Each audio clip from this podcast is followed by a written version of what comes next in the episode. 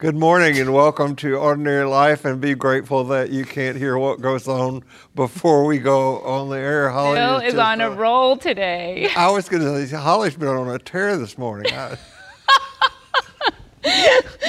oh, Lord. You're going to blame me. Well, you're going to blame me, so there you go. Uh, yeah.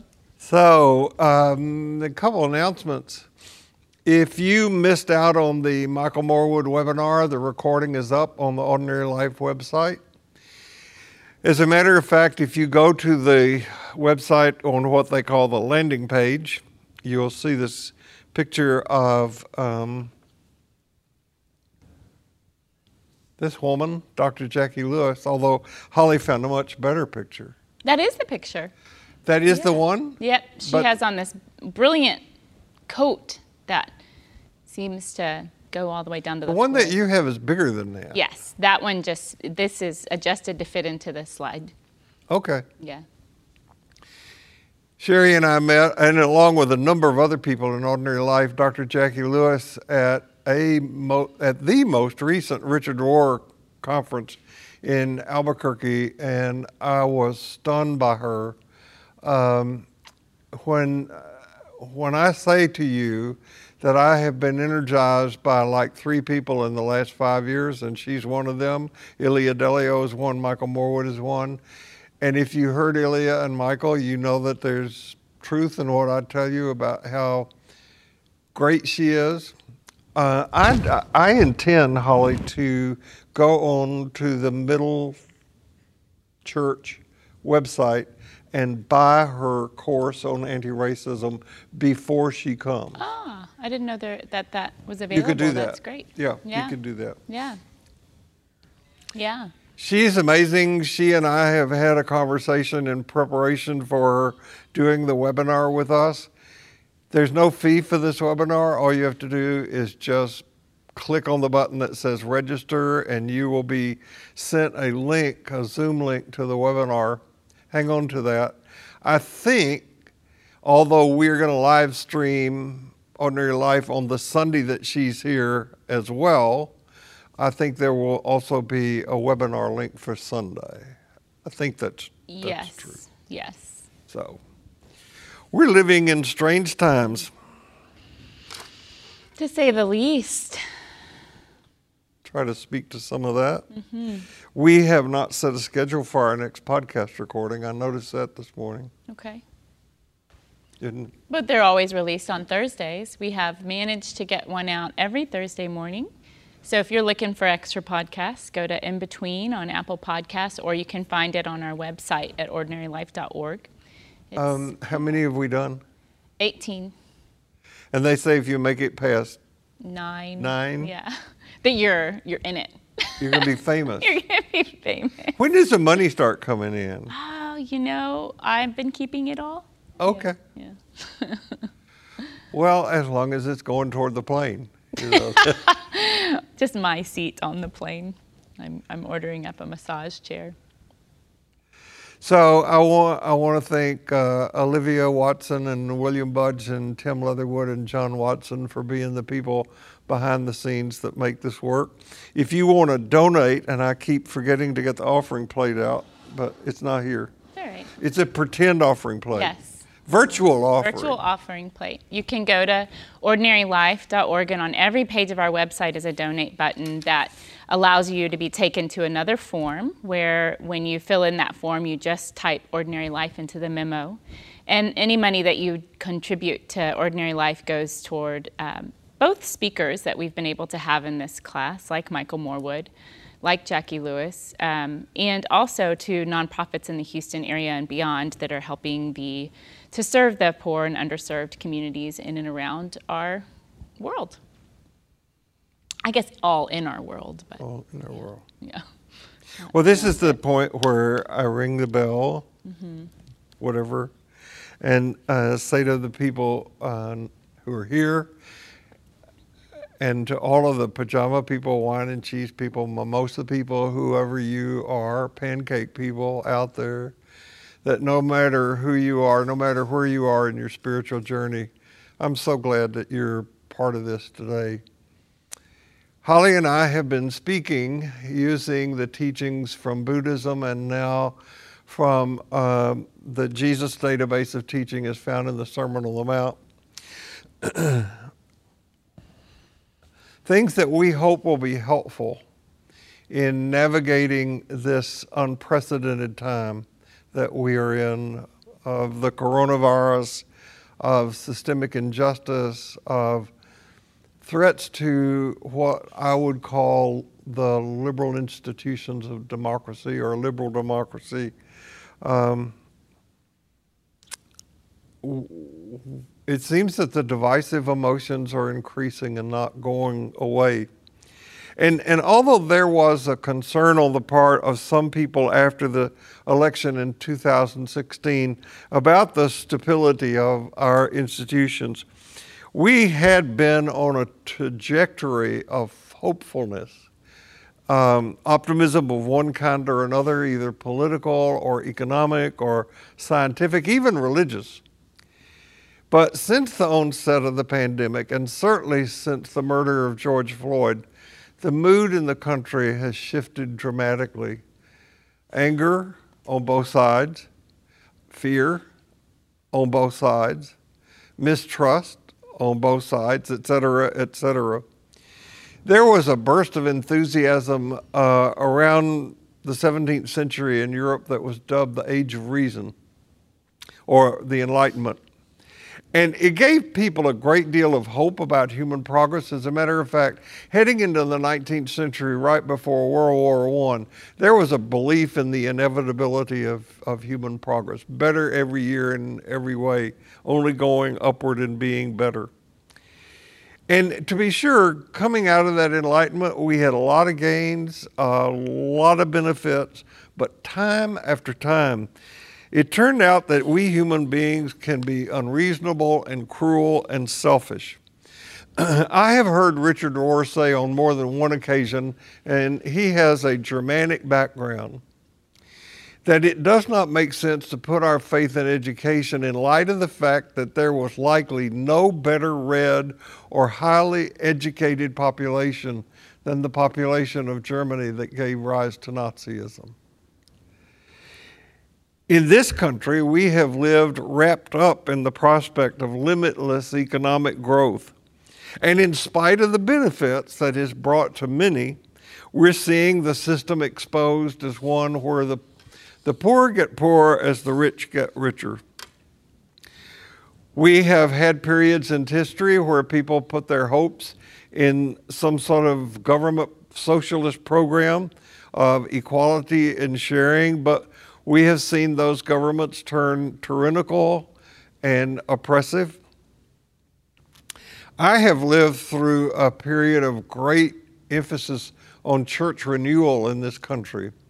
Back in the 60s, when we had Vatican II, although my roots are not Roman Catholic, I had a lot of friends uh, who were in, the in that tradition at that time. As a matter of fact, for a while, two years, I taught in a Roman Catholic seminary.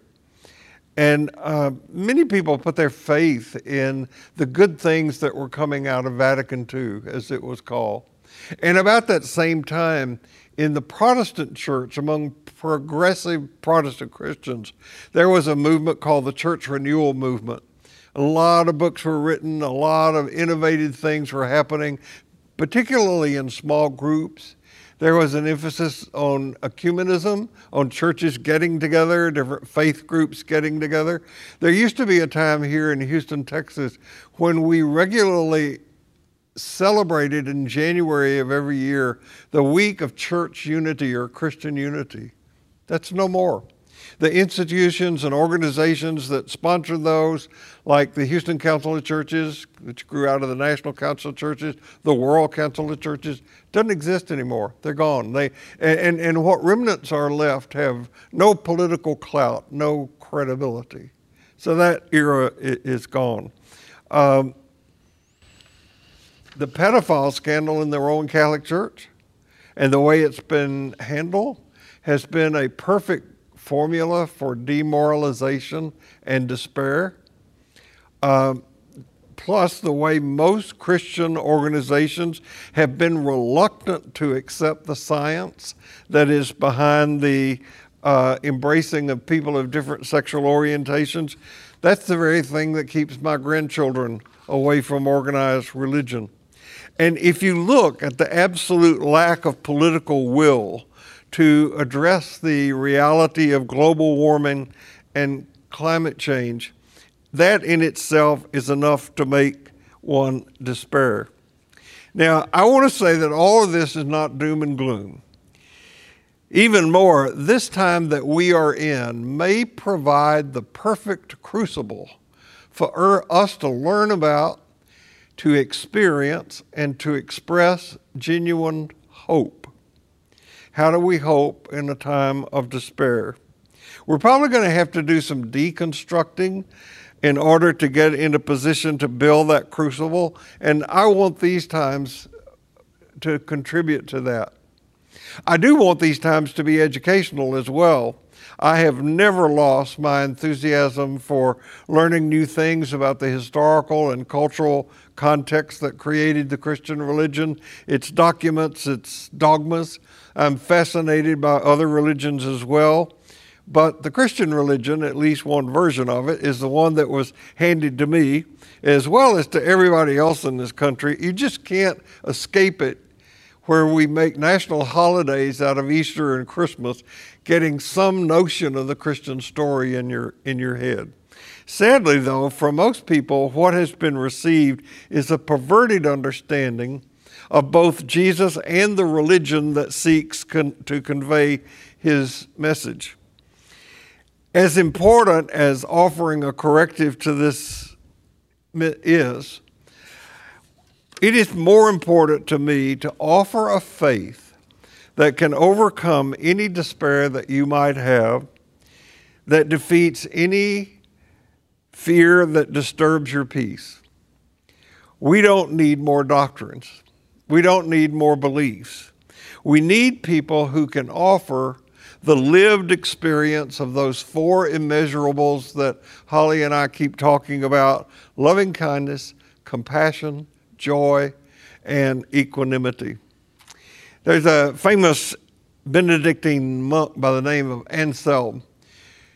He gave us an enduring definition of theology. He said, Theology is faith seeking understanding. The word theology is made up of two words theos, which means God, and logos, which means words. So theology is words about God a word about God or words about God.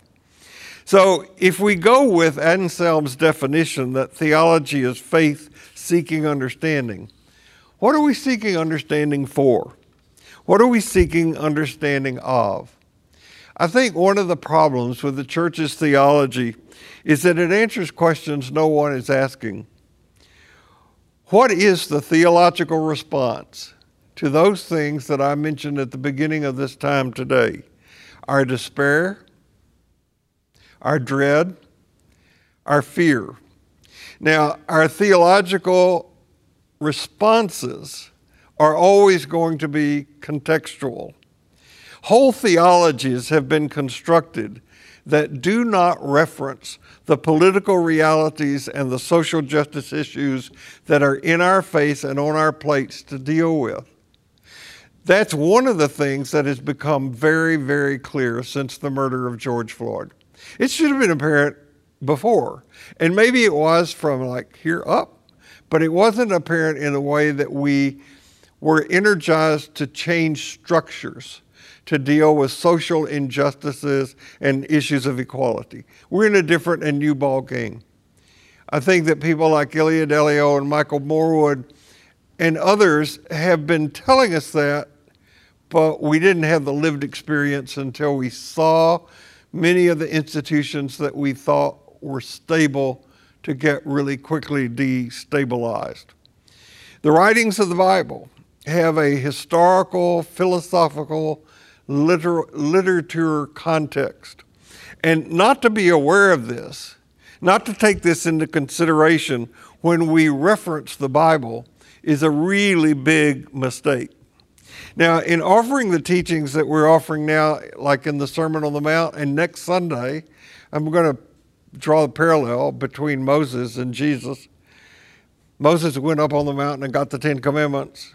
Jesus went up on the mountain and gave a new set of commandments. And Both those are, are parables that we get to. In doing whatever Jesus did that is behind what we call the Sermon on the Mount, Jesus never said, hmm, let me see. I wonder how people in Houston, Texas will interpret this in the year 2020. Never crossed his mind. So when we think that we know exactly what was in the mind of Jesus, we have to put it in the context that we're dealing with right now. I love the way Shelby Spong puts his understanding of the Bible. He says, I treasure the Bible, I live in it and work on it all the time, but it is not the Word of God. It's the tribal story of a particular people and the best thing about that story is that the story keeps growing and evolving. I love that quote. Mm-hmm. That's one of my favorite things. So, how do we determine? How do we know what is God's word to and for us? And I'm going to be so bold as to say, and I think Jesus would back me up on this. Can't have better backup than Jesus. I'm going to say that God's word to us, God's will for us, is what is best for all of us together. What is best for the whole of creation. Now, you can find this particular Word of God, will of God theology going all the way back to the Hebrew prophets. I'm thinking particularly of Micah, for example or Hosea. And that's the material that influenced Jesus in, in his own teachings. So keep in mind this as we trust ourselves to the teaching of Jesus, we do so in a particular time, we do so in a particular place. And as we trust ourselves to the teachings of Jesus, the teachings of Jesus trust themselves to us. And we have a responsibility to deal with them, to interpret them, to live them in light of this time and this place. So, the teaching that we are up to for today is Blessed are the merciful, for they shall obtain mercy. Or, as Eugene Peterson translated, you're blessed when you care. At the moment of being careful, you find yourselves cared for. You know what? I think in Eugene Peterson's um, interpretation, it says care dash full, F U L L. Unless I misread it, but maybe that's just how I saw it. And, and I love that, that because careful, when we think of it literally, is cautious, or and it, it comes with a little bit of anxiety, a little bit of kind of um, step dancing around, right? But careful, F U L L I love that. Is full of care, right? So, what is it? You asked this question what is it that we imagine we are to care for? And who or what is the recipient of our care? How we care for one another dictates whether that long arc of history bends towards justice. I want to start with this quote He who wants the world to remain as it is doesn't want it to remain at all. We've heard a lot of that lately that I just want things to go back to normal.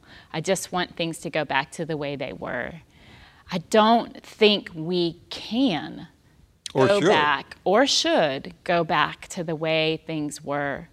And we need to redefine how we move forward. Most of us want to look at our lives and feel like over time we've made some sort of progress toward what one of the most well known philosophers called the good. They say that um, all of philosophy harkens back to Plato. His philosophy also had a huge influence on early Christianity, and it also amplified a divided or three tiered universe. It was very focused on an almost ladder like individual progress, and this age old philosophical and theological inquiry persisted in what is the good And where do we find it? As if what is good kind of lies somewhere outside of us, but in actuality it is within, which is, I think, what Jesus taught.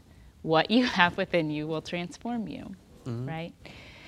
Plato determined that the good incorporated the pursuit of truth, beauty, and justice. But the problem is, we often disagree on what defines these three. I might say that good is spending less of the federal budget on weapons and defense and more on education and healthcare because I value human well being and security. Another person could just as easily say good is spending less money on public programming and more on weapons and defense because they value well being and security. So, what is good gets really confusing. I'm going to boldly suggest, however, that what Jesus meant by what is good is envisioning a world guided by kinship, in which truth, beauty, and justice were not just ideological pursuits, but required behaviors that were undergirded by the following. And I've talked about this in here before this idea of autonomy and individuality. A couple weeks ago, we talked a little bit about this beatitude um, knowing what is ours I don't think it's healthy or balanced for any one person to take on the care of the whole world, for everyone and everything, because we would lose ourselves in the process. You do, as suggested in the Beatitude that we taught about a couple weeks, get blessed when you know just who you are, when you discover what is yours to do in the world. To know thyself is, of course, among the highest forms of truth. And from that place, we can become the most careful. Within or embedded inside of um, this idea, it, our autonomy is embedded inside of the collective. So our individuality matters in as much as it is also connected and integral to the embedded consciousness or embedded collectivity of the entire world. So care begins with the question what is in the highest and best interest of the most people most of the time. Our individual gifts, I believe, must serve the collective good. We must learn to think in terms of this embedded reality, not what not just what is good for me, but what is what is good for me, good for most. If it excludes at all, it does not belong to Jesus' teachings. Remember that he was proposing a paradigm shift, a change in worldview backlit by interdependence justice, and compassion. The third aspect of this is that, that, when these two are in harmony, when autonomy and embeddedness are in harmony, we have what we call communion or kinship. The church celebrates communion on Sundays, some every Sunday, some once a month, like ours, but communion is an integral part to faith or to belief. And so, in communion, in my mind, is not just the drinking of the bread and eating of the bread and drinking of the wine, but how do we live in communion with others? Kinship emerges when everyone's individuality thrives in an embedded reality and supports the work of truth and justice on some level. Jesus believed our true nature bent toward love, which fits right into that cosmic evolutionary theory that matter is primed to commune, matter is primed to come together.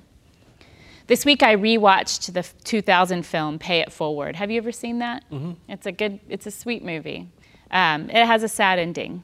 but in it, this little boy is given a social studies assignment to come up with an idea that changes the world and put it into action. And he takes it very seriously. He comes up with this idea of exponential goodness in which small acts can change the world in small ways, thus nudging that elusive arc further towards justice. So, what he draws on the board to explain to his class how he's going to proceed is that there's me at the tippy top. And he decides, I'm going to show an act of kindness to three people. And those three people that I show an act of kindness to, I'm going to tell them that they need to pay it forward, that they need to each pay it forward to three more people. And he keeps drawing and drawing and drawing, so that, of course, exponentially, kindness grows. It's not just on his shoulders to grow kindness, but an idea that is exponentially spreading from everyone that he interacts with.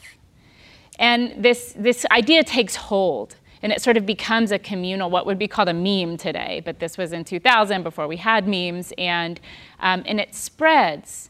And, and suddenly people are finding themselves imbibing by this um, act of paying it forward. It's a lovely idea. And as we pay it forward, kinship grows exponentially. In fact, being careful requires, in some ways, an extreme act of faith in the goodness of people. We may never know the ripple effect of our goodness. In paying it forward, we, we must, as the poet Naomi Shihab Nye writes, learn the tender gravity of kindness. As the deepest thing inside, we must know sorrow as the other deepest thing. Then it is only kindness that makes sense anymore. Kindness and sorrow weave us together. When we touch another's humanity, we restore their dignity and ours. We experience the essence of what Meister Eckhart wrote in the, 12, in the 1200s The eye through which I see God is the same eye through which God sees me. That's a pretty radical teaching. This is the embedded nature of reality, that everything you perceive is also perceiving you. It imprints itself in you. You know, our cells have memory, and our cells are like little holograms of everything that we've ever encountered in our entire life. And now this work is going into epigenetics, how generationally our cells carry memory. And Thich Nhat Hanh also said, As I perceive the moon, so the moon perceives me. In fact, all of life is interconnected, but we fight against this foundational truth all the time. You know, uh, Holly, a couple of things while uh, listening to you. Um, we, one of the things that I hope we're coming to the end of, you know, we started styling these presentations a couple years ago as living in the space between the no longer and the not yet. Mm-hmm. And what what needs to be no longer is an emphasis on um, some political ideology or some ecclesiastical truth that's going to save us by making us correct mm-hmm. or by being part of the right group. Yeah, perfection, rightness is not the goal. So that's one thing that I want to say. So if it's not in doctrine and belief, but rather it is truly in being connected more than being correct. Where does this come from? Mm. And the teaching of a mystic like Meister Eckhart or Thich Nhat Hanh or Jesus, mm-hmm. um, the, the teaching is the truth is already in you. Yeah. It's in us, but we fall away from it mm-hmm. by getting seduced into the religion of our culture. Go get some more stuff and you'll be happy. Right. Yeah. One of my Buddhist teachers uh, said that uh, believing that getting something more will satisfy you is like taping a picture of a sandwich to your body in the belief it will feed you. it doesn't work that way. There's a great article on the in the Ordinary Life um, resources menu called uh, The Fall, and it's about the Enneagram. Mm. But it's about how we fall away from this very thing that Holly's been talking about. It's in us, and what we have to do is to have the practice to experience it. I, w- I want you to notice how this teaching that we're dealing with today uh, is reflexive. And what I mean by that is this. When we talked about the beatitude, blessed are the poor. What the poor get is they get to enter the community of empowerment, or they're the ones who can most benefit from the community of empowerment, or they're put in a position psychologically and socially where they can trust the community of, of empowerment more. The poor get the community of empowerment. The meek inherit the earth. Now, what that means is that they inherit that which cannot be bought. So they're in a whole new spiritual economy altogether than the economy of brokered economy that Holly's talked about the, the past past couple of weeks. But in this beatitude, those who show mercy get exactly what they show. They they receive mercy in the act of showing mercy. That's what I mean by being reciprocal. Now, mercy seems to have pretty much evaporated from the landscape of our culture. The word mercy is one with a lot of deep meanings. Uh, if you go back, I intended to do this and I just failed to do it. I was going to get out that big book I call a concordance and look up how many times the word mercy appears in the Hebrew scriptures. A lot. Just trust me about that. A lot. And the word mercy in both the Hebrew and the Greek uh, carry such incredible meanings.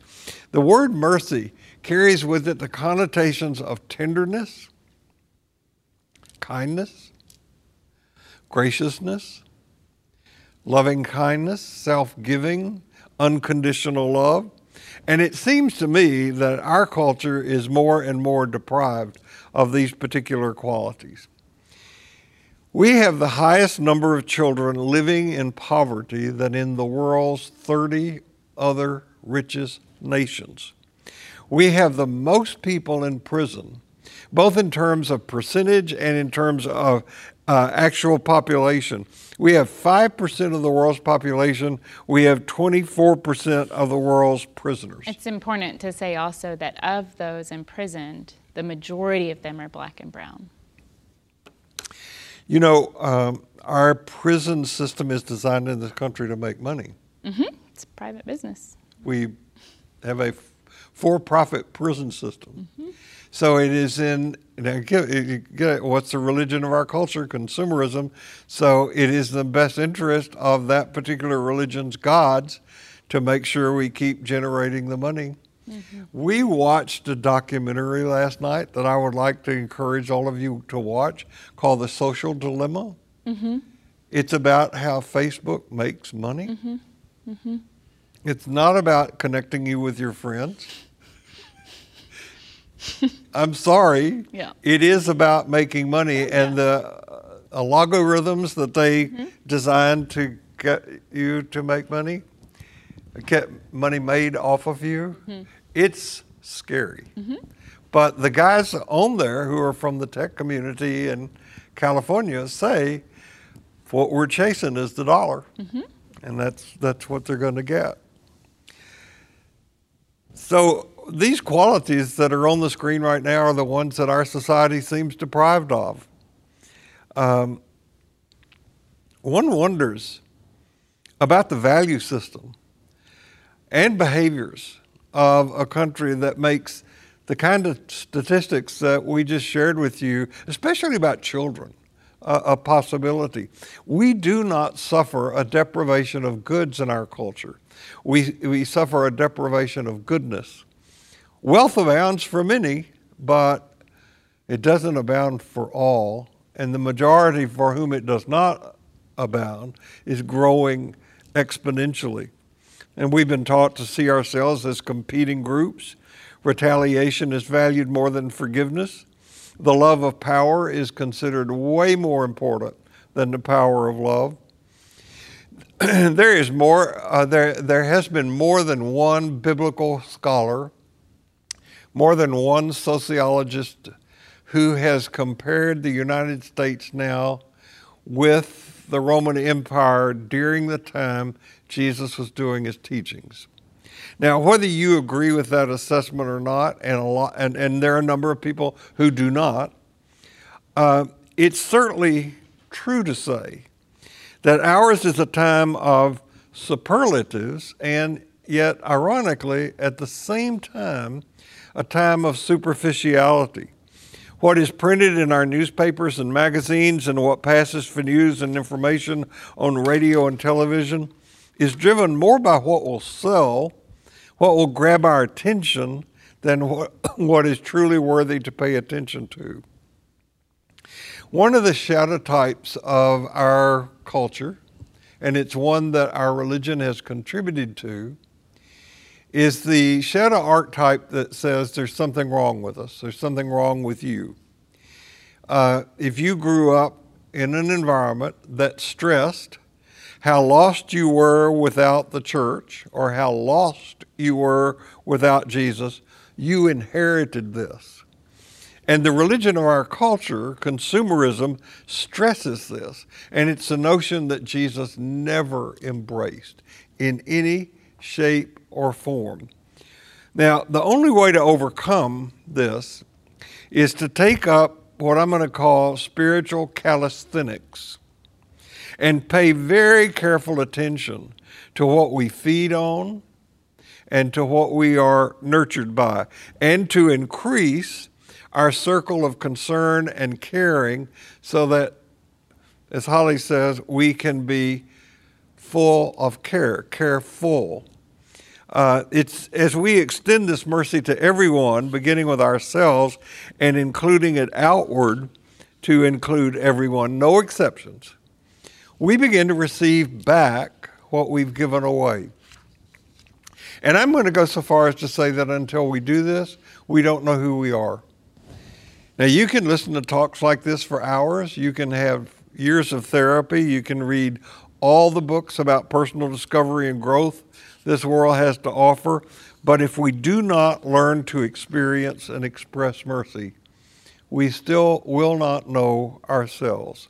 The Beatitude says that if we do show mercy, if we love with the love of God that has always been in us, we will experience that mercy that Jesus is talking about. Mm-hmm. We can't give this talk this title and talk about mercy without also talking about Bryan Stevenson, right? He is, as you guys now know, one of my living heroes. And um, so, you know, we draw upon his wisdom too in the work that he's doing in the world, which is incredibly merciful.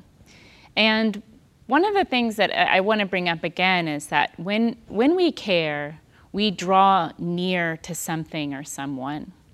I refer again to what Bryan Stevenson called getting proximate. So when we allow ourselves to get proximate, we see not that things are always beautiful or just, and more often than not, we see that things are more broken than beautiful. But witnessing brokenness, I think, is exactly where our resilience lies. I want to be careful because this doesn't mean um, this sort of colloquial Christian teaching that we've taught, like you're broken and unworthy, therefore you need a savior. But, but we, those of us who have fallen away from ourselves, which I would say is all of us, those of us that have had some kind of suffering, can also understand brokenness. And that brokenness is where our strength is. When we can survive suffering, when we can survive um, uh, a lack of empathy or a lack of justice, we we grow in empathy and in a feeling of justice, I think. I think this notion of proximity mm-hmm. may be one of the most valuable things I've gotten from Bryan Stevenson. I, me, me too. Um, we cannot be abstract in our understanding of what suffering is or who needs care. We, we must draw near to it. And he says there's a strength, a power even, in understanding brokenness because embracing our brokenness creates a desire for mercy and perhaps then a corresponding need to show mercy. When you experience mercy, you learn things that are hard to learn otherwise. You see things you can't otherwise see. You hear things you can't otherwise hear you begin to recognize the humanity that resides in each of us. So, in addition to brokenness, I was kind of toying around with the, the conditions for mercy. And one of them, I think, is faith, which is to say, well, besides brokenness, I just mentioned that one. and the second being faith, which is to say a certain letting go of outcomes. So sometimes we show care for someone like the little boy and pay it forward, and we have no idea how it's going to turn out. A stone gets thrown in the water and it sinks to the bottom, and it never sees the ripple effects that it causes on the surface of the water. So, in the sense, I think we have to be like a stone. Have faith that if we are leading with our values of equity, compassion, and justice, that the effects will be felt and they will expand outward. I'll draw again upon proximity. I remember some years ago, Bill, you recommended the movie. I Joy love that movie. I do too. I, I loved it, and for a number of years, I watched it every Christmas Eve as I kind just of my. I just stepped on your when you said the name of it. Oh, what do you mean? I don't think people heard the name of the movie. Oh, Joyeux Noël, and I'm probably not saying it with the exact right French a- a- accent, but it is a beautiful film. I own that movie. I do too. Okay. Yeah. um, so thank you for mentioning it in this class. I think almost 10 years ago. It was a while ago, maybe 15. And it's based on a true story uh, or true events that took place in the trenches during World War I between the Scottish, Germans, and French. I remember being horrified when I was in high school and I learned about trench warfare. These guys lived and killed each other within yards. So they're maybe you can't see William, he's off camera, but the trenches were the distance between me and William, which is what, maybe 20 feet, 25 feet? And but dead bodies were scattered in between. The poet Wilfred Owen wrote of no man's land it was like the face of the moon, chaotic, crater ridden, uninhabitable, awful, the abode of badness. The historian Fran Brereton wrote of men drowning in shell holes already filled with decaying flesh, wounded men, beyond help from behind the wire, dying over a number of days, their cries audible and often unbearable to those in the trenches. In the movie, though, these um, soldiers who were supposed to be killing one another declare a ceasefire on Christmas Eve. They end up singing hymns across, the, across no man's land, and eventually they commune in that space. Once they got proximate, once they shared stories of their lives and their families and their travels, they could not see each other as other. They could not kill each other. They extended the ceasefire, and by the time the new year rolled around, every single one of these men got court martialed because they participated in a radical act of mercy and peace. And we just, our systems don't support this kind of empathy. And the truth is, we, meaning humans, are the only ones capable of changing our systems. We do not have to enter a war to get proximate, but it is a great example of how once we do, it becomes that much harder to conceive of someone as an enemy or threat. If acts of war can be avoided by, proximity, imagine what else can. If the police, for example, who stormed into Breonna Taylor's apartment and shot her, had they been more careful and first of all been at the right place at the right time, had they announced themselves, had they turned on a light, or seen her sleeping, or looked into her eyes, I don't think they could have fired their weapons.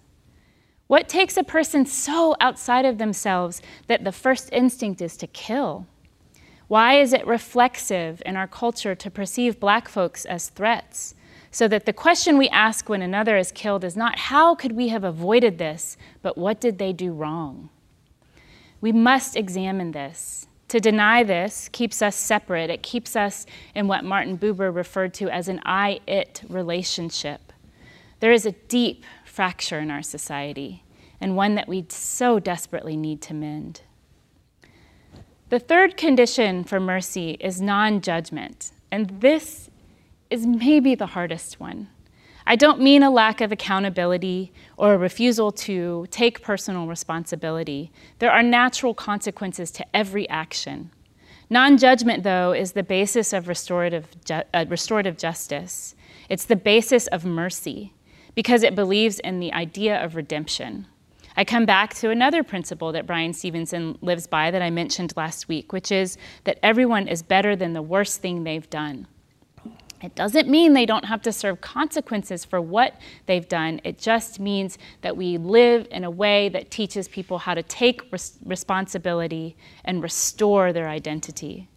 This is hard because it means that I have to believe that as much, I have to believe in redemption as much for the killer as I do for the killed, as much about coyotes as I do for the trafficked, as much about the rapist as I do for the raped. Those in power, who are usually the ones with wealth and in our country overwhelmingly white, disseminate justice upon those without.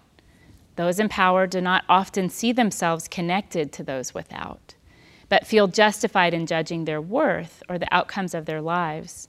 All too often, we afford those with power, prestige, and position the benefit of the doubt. And social psychology, which you and I have both studied, tells us that it's so common for us to equate wealth with ability and skill. It's just a quality we afford those with wealth. But it's not equated with empathy. Acts of mercy disrupt the power and require seeing the self in the other, believing them worthy of compassion and empathy. What if these were the core of our value systems? What if we lived by these, these values? I'm reminded of, of one of my favorite poems and one of my favorite poets. It's on our landing page, on the Ordinary Life landing page. And he writes The small man builds cages for everyone he knows, while the sage, who has to duck his head when the moon is low, keeps dropping keys all night long for the beautiful, rowdy, prisoners. In the Jewish mystical tradition, dropping keys is equivalent to tikkun olam or world repair. Jesus was among the key droppers, the sages. The powerful, the wealthy do not have a monopoly on how to distribute justice, yet so often they are the ones who both control and benefit from the system. Mercy is about using power justly, and so often the greatest acts of mercy come from those who have felt powerless when it should be the other way around. When we do not abuse our power or position, we are being merciful. In so being, we restore the heart of the world. So, Holly, I'm wondering what has happened to us and what I'm thinking about is, uh, I don't remember exactly, was it 15 years ago that 9 11 was? Tw- tw- uh, 19, 19 years ago. Yeah. You know where you were when that happened? I know exactly where I was. I was in bed and I woke up to, to NPR and it was the most bizarre moment because the, the article or the news story that was happening on NPR was really funny. And it was like the woman who was giving it was actually, she was really entertaining herself. And I woke up listening to this and I was laughing along with it. And then suddenly a break in the program came and it says, We've just gotten a word that a plane has crashed into the Twin Tower. We don't know what anymore. 30 seconds later, a second interruption that the second Twin Tower had been. And it, so, yeah, I remember kind of being stumbling awake and not, you know, we didn't have cell phones with quick access to images yet or quick access to information. So yeah, maybe you didn't ask for that whole story, but I remember exactly where I was. So I I was in my office. Mm. At that time, I had an office over. We had an office over on the West Loop, mm-hmm. and I think I had an appointment at eight o'clock in the morning, nine, and I opened the door to let the person in that I was had a session with, and he said, a plane's just crashed into the World Trade Center. Mm-hmm. Mm-hmm. And I had a radio in the office, and I think we sat and listened yeah. to it. And then we came home to see those images over uh, until finally they had the good sense to take them down because little kids were seeing that over and over and over of the plane crashing. I, I had to go teach high school students that day. And none of us knew what to do, how to sort of hold that space. It was so confusing. So I remember that happened on a Tuesday. That's a good question. I don't remember I the day so. of the week. Yeah. The next Sunday, when we came to church, there was a standing room only crowd. Hmm. People came together after that in a show of solidarity and recovery that was amazing, mm. really. Mm heroes who, first responders in New York, and the stories that came out of that, things that people did, just amazing. So, 19 years later or so,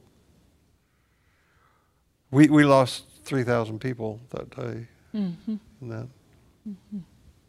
Now we're losing 3,000 people a day to coronavirus. A day. A day. Mm-hmm.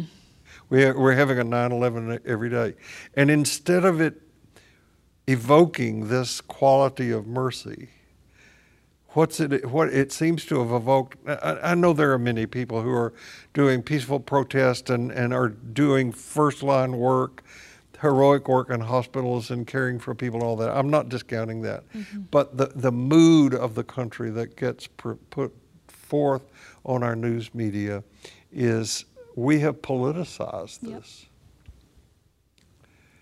We have not shown mercy. We are not showing mercy, I think.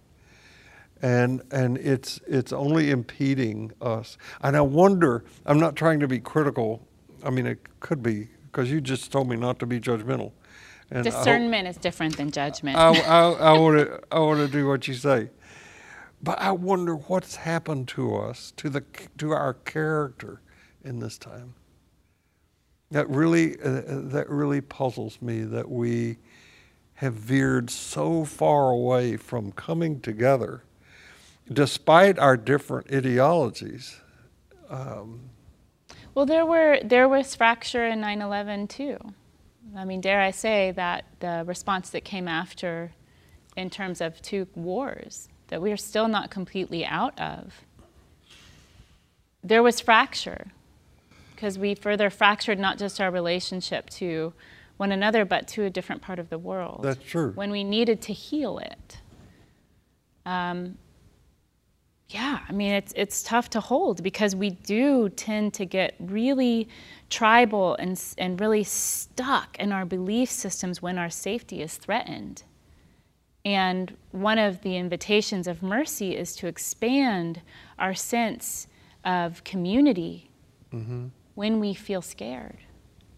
You know, I've been studying the teachings of Jesus for decades, mm, Yeah, approximately probably seven, maybe six. a long time, Yeah. a long time. If you want to count your early childhood in terms of how you were inducted into it. Oh, yeah. probably. Yeah. Um, and what I have found over the years is that I don't interpret the teachings of Jesus as much as the teachings of Jesus interpret me. Mm-hmm. Mm-hmm. And I don't want any, I don't want anybody to walk away from this feeling worse than they did when they start when we started. But I, it really does call me to question about what I bring to the table and how I myself um, show mercy. And I, I have to keep in mind that the teachings Jesus offered, the stories that he told, really upset people. And, and I'm going to say it, you've got to have a strong stomach to handle some of this stuff because it sounds like a nice Sunday school story be merciful and you will be shown mercy. But this is tough teaching. Oh, yeah. Yeah. I, I um, It's so appropriate that we're also teaching this as uh, Rosh Hashanah and Yom Kippur are happening, which is the time of atonement. yeah, yeah, absolutely. Yeah. So I, I, I was reminded of the story as I fully intended to be. Uh, a guru was sitting um, on a hill by a road that led into the city, and a traveler came by and he stopped at the guru's place and said, Tell me, what is the city like that I am about to enter?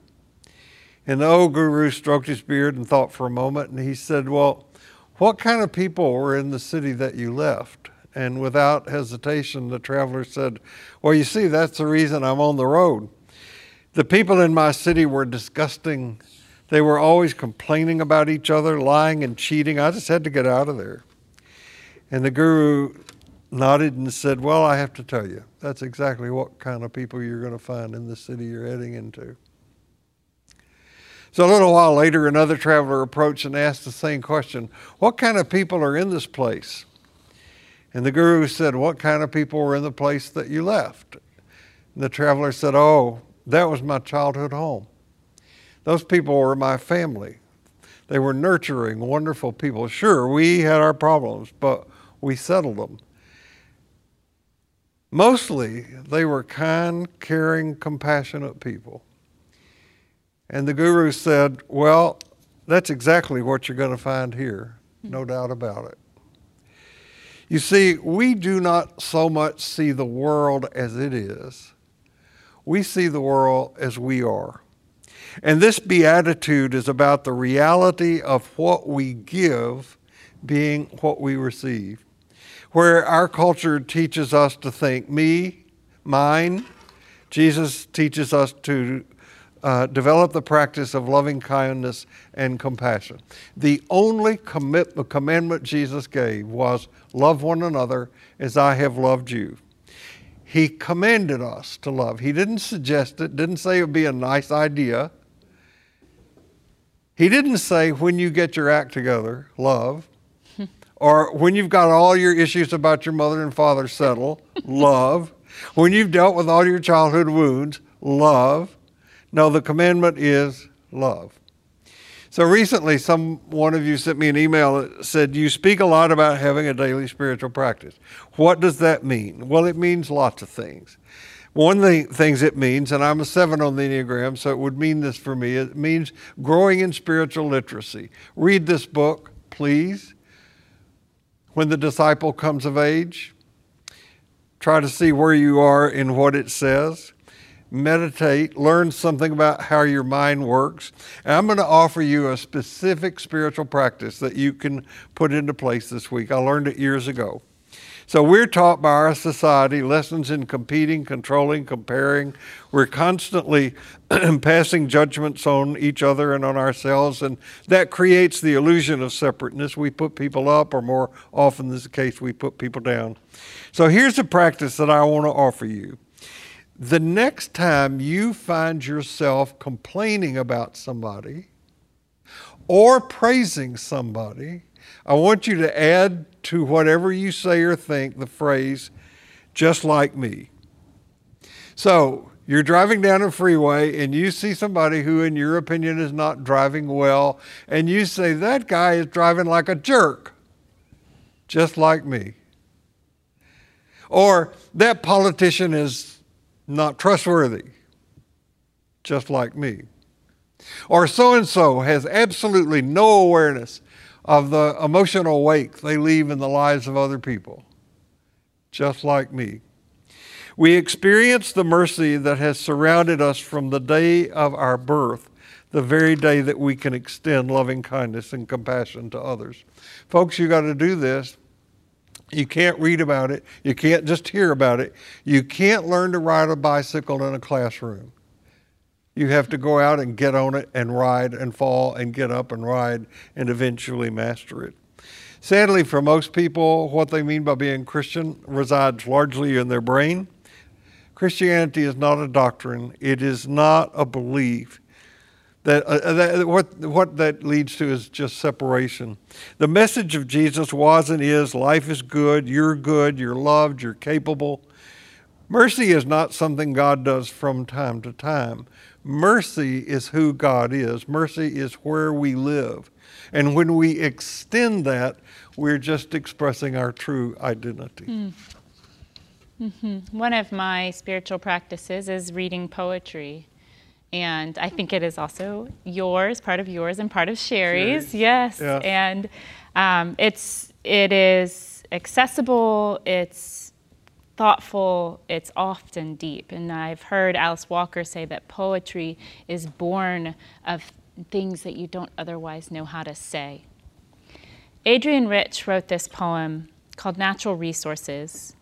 My heart is moved by all I cannot save so much has been destroyed. I have to cast my lot with those who age after age perversely, with no extraordinary power, reconstitute the world.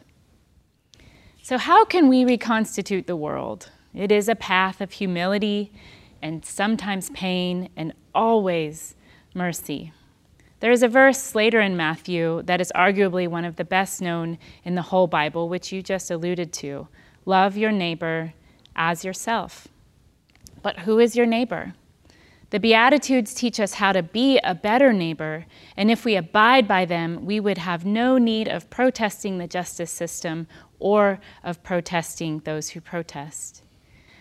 I read a post on social media in response to the grand jury decision on the killing of Breonna Taylor that said, You cannot love your neighbor while supporting or accepting systems that crush, exploit, and dehumanize them. You cannot love your neighbor while accepting less for them and their families than you do for you and your own. So, do we really love our neighbors enough to want justice for them? If the system works equitably for all, it does not cease working for you. We cannot have safety and belonging for ourselves at the expense of others. Mercy is not just a feeling of compassion, but an action that shows a refusal to abuse one's power. The etymology of the word care is karu, sorrow, anxiety, and grief. Grief is not possible if we do not care. When we are careful, we allow the sorrows of the world to penetrate us and demand our attention. Karu became the German chara, a wail or lament. And when we care, it is almost a guarantee that our heart will break, maybe over and over and over again. Being careful is allowing ourselves to lament and to wail when injustice occurs. And being careless operates under the delusion that your well being has nothing to do with mine. In choosing careful, we choose world repair. We also choose grief. And I'm big on this because I think grief is the gateway to a deeper empathy. The true measure of our care or our fight for justice is not in how we treat the rich and the powerful or work to keep them rich and powerful. That's status quo. The true measure of our care is how we treat those who have been broken, cast aside, or condemned. That's just. And to reconstitute the world, we must show mercy, just mercy. That's good stuff, what you did. Thanks. That's good. No matter where you go this week, no matter what happens, remember this you carry precious cargo, so watch your step, and we will see you here next week.